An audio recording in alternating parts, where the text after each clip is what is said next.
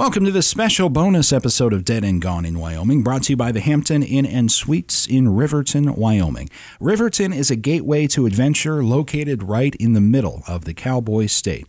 It's a hub for experiencing the best the state has to offer. Attractions like Yellowstone, the Tetons, world class skiing this time of year, mountain recreation, casino gaming, cultural and historical sites on and around the Wind River Reservation. Riverton has easy access to the best of one of my favorite states in the country, and while you're visiting, you'll want to stay at the best. The Hampton Inn and Suites is conveniently located, serves a free hot breakfast to get you off and adventuring for the day. Make plans to stay at the Hampton Inn and Suites in Riverton, Wyoming, and feel the Hamptonality. And again, welcome. This is a special mid month bonus episode edition of Dead and Gone in Wyoming. Thank you all so much for listening and for subscribing and for your Patreon support too over the last month. We just had Christopher sign up early this morning. And yes, I look forward to hearing about that case that you were talking to me about there, uh, Christopher, out of South Dakota. Thank you. And thank you for your support. We do have a possible South Dakota connection to talk about here in the mid month episode this time around, so let's go back two episodes to our Rawlins Rodeo murder episode from November. We talked about a man in that episode named Royal Russell Long and a victim of his, a 12 year old girl, Sharon Baldeagle. And Sharon was not a Rawlins Rodeo murder victim. She was not one of the four uh, cases talked about in that series. But I did bring her up in connection with Royal Russell Long because Royal Russell Long is one of the best suspects for being the Rawlins killer, if not the best. So here's a bit of a reminder from that episode back in November. As for Sharon Baldeagle, there have been sightings of her in other states over the years. But sadly, no trace of Royal Russell Long's 11 year old kidnapping victim has ever been found. Long himself died inside the Wyoming State Penitentiary, perhaps ironically enough, in Rawlins in 1993. Taylor Baldeagle is still working to keep his daughter's name and legacy alive. He is part of an effort earlier this year that spawned a new South Dakota state law, which he believes to be the first step in understanding and addressing the depth of the problem of missing and murdered Indigenous women across America. Sharon Baldeagle would be 47 years old today, and Taylor celebrates her birthday every year. Sharon was hitchhiking across Wyoming from South Dakota, she and a friend. Sharon was running away from home, and the two of them encountered Royal Russell Long on the highway. He abducted them, he put both of them in his truck, and he took them to his home, a cabin that he owned. Sharon's friend, actually, who was tied up, managed to escape and call police. But while she was doing that, Long took Sharon and fled. And Sharon Baldeagle's never been seen since. At one point, Royal Russell Long said that he had put Sharon on a truck to Texas with a trucker. But um, nothing ever came of that. He died without providing any useful information in terms of finding Sharon's body. So that's uh, now we're up to speed. That episode came out in November. And about a month later, right about New Year's, a listener contacted me about the episode. We have all sorts of listeners, I'm sure. Some of them are law enforcement and legal specialists, from county sheriff's deputies to uh, criminal defense attorneys on the East Coast, just all kinds of different people in the criminal justice and legal sphere that listen to the show. And that's just those I know about who have reached out to me. The listener who contacted me after that episode is a woman who volunteers to run cadaver dogs for the Sweetwater County Sheriff's Department. These dogs are amazing. If you go missing, a search and rescue canine might be deployed to try to track your scent, to try to find you. But there's a different category of dogs too called cadaver dogs. These dogs are specifically trained to identify and alert to human remains. It is astounding the stories that I've heard in different cases over the years, cold cases, where dogs are brought in and you wouldn't believe what they're able to to do with their senses. I remember reading about a case in Canada. They suspected a body had been underwater for in a lake for like 30 years. And they put a cadaver dog in a boat And that dog in a boat alerted to a body that had been underwater for 30 years just by sniffing the top of the water. We don't even know how it works, really. The handlers themselves aren't even sure about the science as to how these cadaver dogs can do what they do.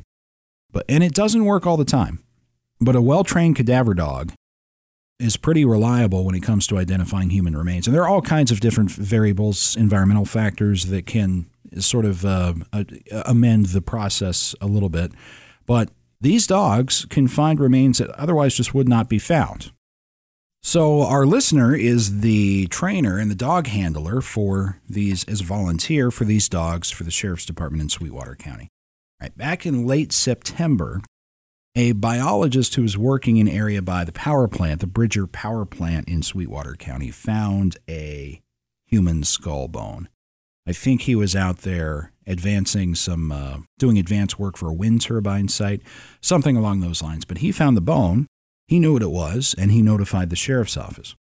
The sheriff came back and did a search of the area using dogs, and they found more human remains. They found more of the skull, more skull bone. They found part of a lower jaw and with a tooth. And they also found, and this is important, has not been reported yet, they found a vertebrae as well.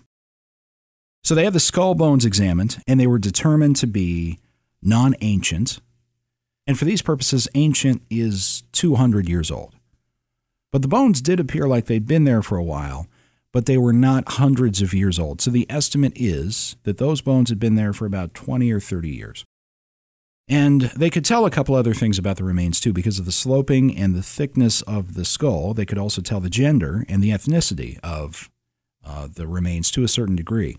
These remains then are young, they are of a Native American female who was in her teens, possibly early 20s, when she died. So the Sweetwater County Sheriff's Office had one cold case that they were interested in comparing these remains to in their jurisdiction, and they did so. Determined that these remains were probably not that case, probably not the person that they were looking for. So they forwarded the remains onto the state. And that was that. And that was months ago, and there was no news reporting any of this until the county10.com story last week. So, generally speaking, this might be Sharon Baldeagle. The age seems right. The duration of the bones, the age of the bones, having been there, seems right. The gender is correct. The ethnicity is correct. And I'm being very careful with this not to get anybody's hopes up that this is specifically Sharon because I'd say it's even even with all that matching, it's still an outside possibility. It could well be somebody else's. But regardless of whose remains these are, please keep in mind they are equally important, nonetheless, because they belong to somebody. Obviously, these bones are probably the answer to a question that a family has been desperately seeking for some time. So this is heavy stuff. This is not to be speculated about. This is not to be taken lightly.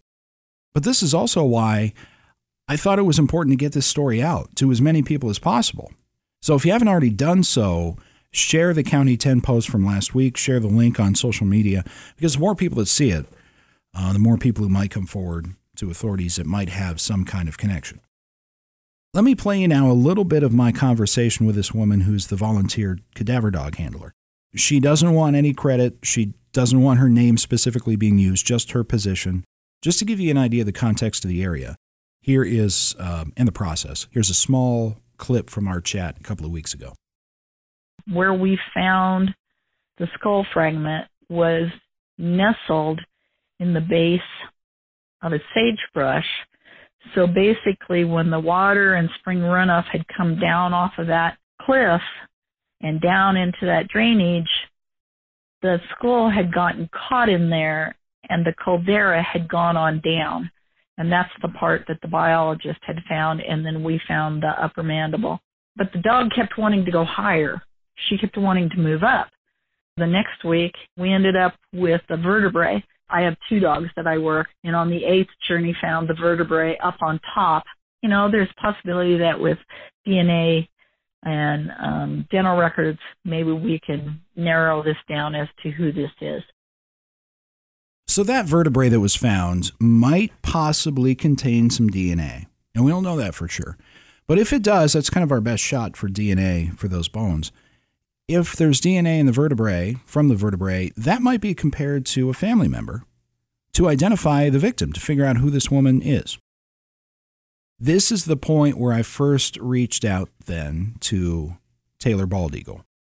And let me say, I work with victims' families, brothers, sisters, mothers, fathers, sons, daughters, very often, almost daily, definitely weekly, every week of the year, in one way or another, communicating with family members who have lost loved ones to homicides that haven't been solved yet, cold cases. I talk to a lot of family, but I don't seek that out. I don't reach out myself unless I feel like I absolutely have to. I'm not going to reach out, for example, for an interview that's already been done 13 times before. I don't seek to insert myself in these people's lives. They often seek me out. That's different. I don't seek them out unless there's something I can do to help them, their process of their grief, their search for answers in the case. And even then, it's a mixed bag. This happens to anybody from the standpoint of all kinds of different people have to deal with unsolved murder in their family. It's never expected, rarely.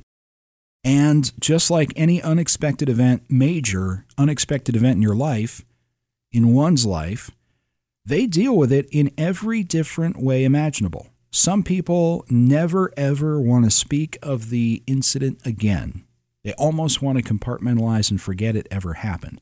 Some people on the other end of the spectrum become unrelenting activists for justice. And then there's a whole spectrum in between of the way people deal with losing a family member, and then the lingering question of what happened. Here is an example, though, of when I did go find a family member because of the vertebrae. If the remains are Sharon's, and if they're able to get DNA from the vertebrae, they can identify those remains as being Sharon using Taylor Baldeagle's DNA, paternal DNA. And when you think about as long as those bones have been there, and as cold as Sharon's case is, and again, I'm not saying the remains are Sharon's, but when you think about it that way, I start to enter some moral territory for me. Because what if I don't report that story? What if I don't make that phone call?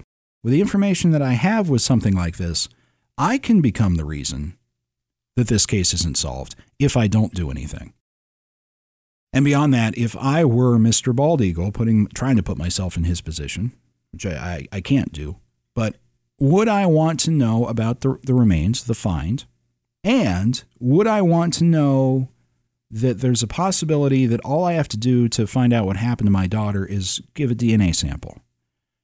And also, Taylor Baldeagle, looking back through the press accounts when I did the, the episode, he was very he was a zealous advocate. He was a very inspirational advocate for his daughter after she disappeared. He at first was uh, very vocal about the disappearance, and then when the case kind of started to fade, Mr. Baldeagle was in the press as much as he could, trying to get people to remember his daughter.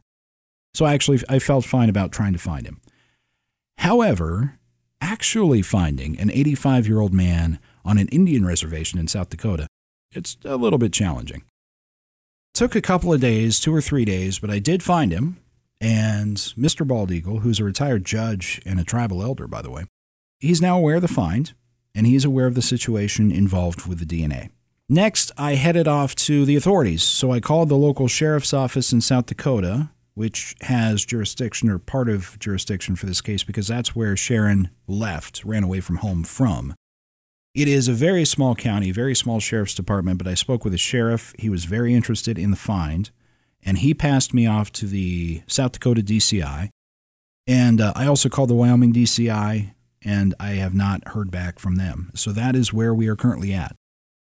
Obviously, if uh, for any reason you have any further information that might somehow help this situation, help things along here, please let me know. But I like that we've been a, a small part of hopefully something good um, down the road, hopefully in the not too distant future. That is our mid month bonus for this month. Uh, thank you for leaving those five star ratings on Apple Podcasts and elsewhere. It actually helps others find the show. Thank you to our Patreon supporters as well. If you like the work that we're doing and the stories that we are telling, you can help the production of the podcast for $10 a month. Patreon.com slash Wyoming Podcast. Or you can search Patreon, and in Wyoming, something like that. You'll find it there.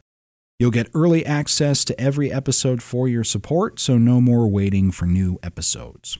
And don't forget 100 supporters, first 100 supporters, as soon as we get there, we will have a listener party out there on me.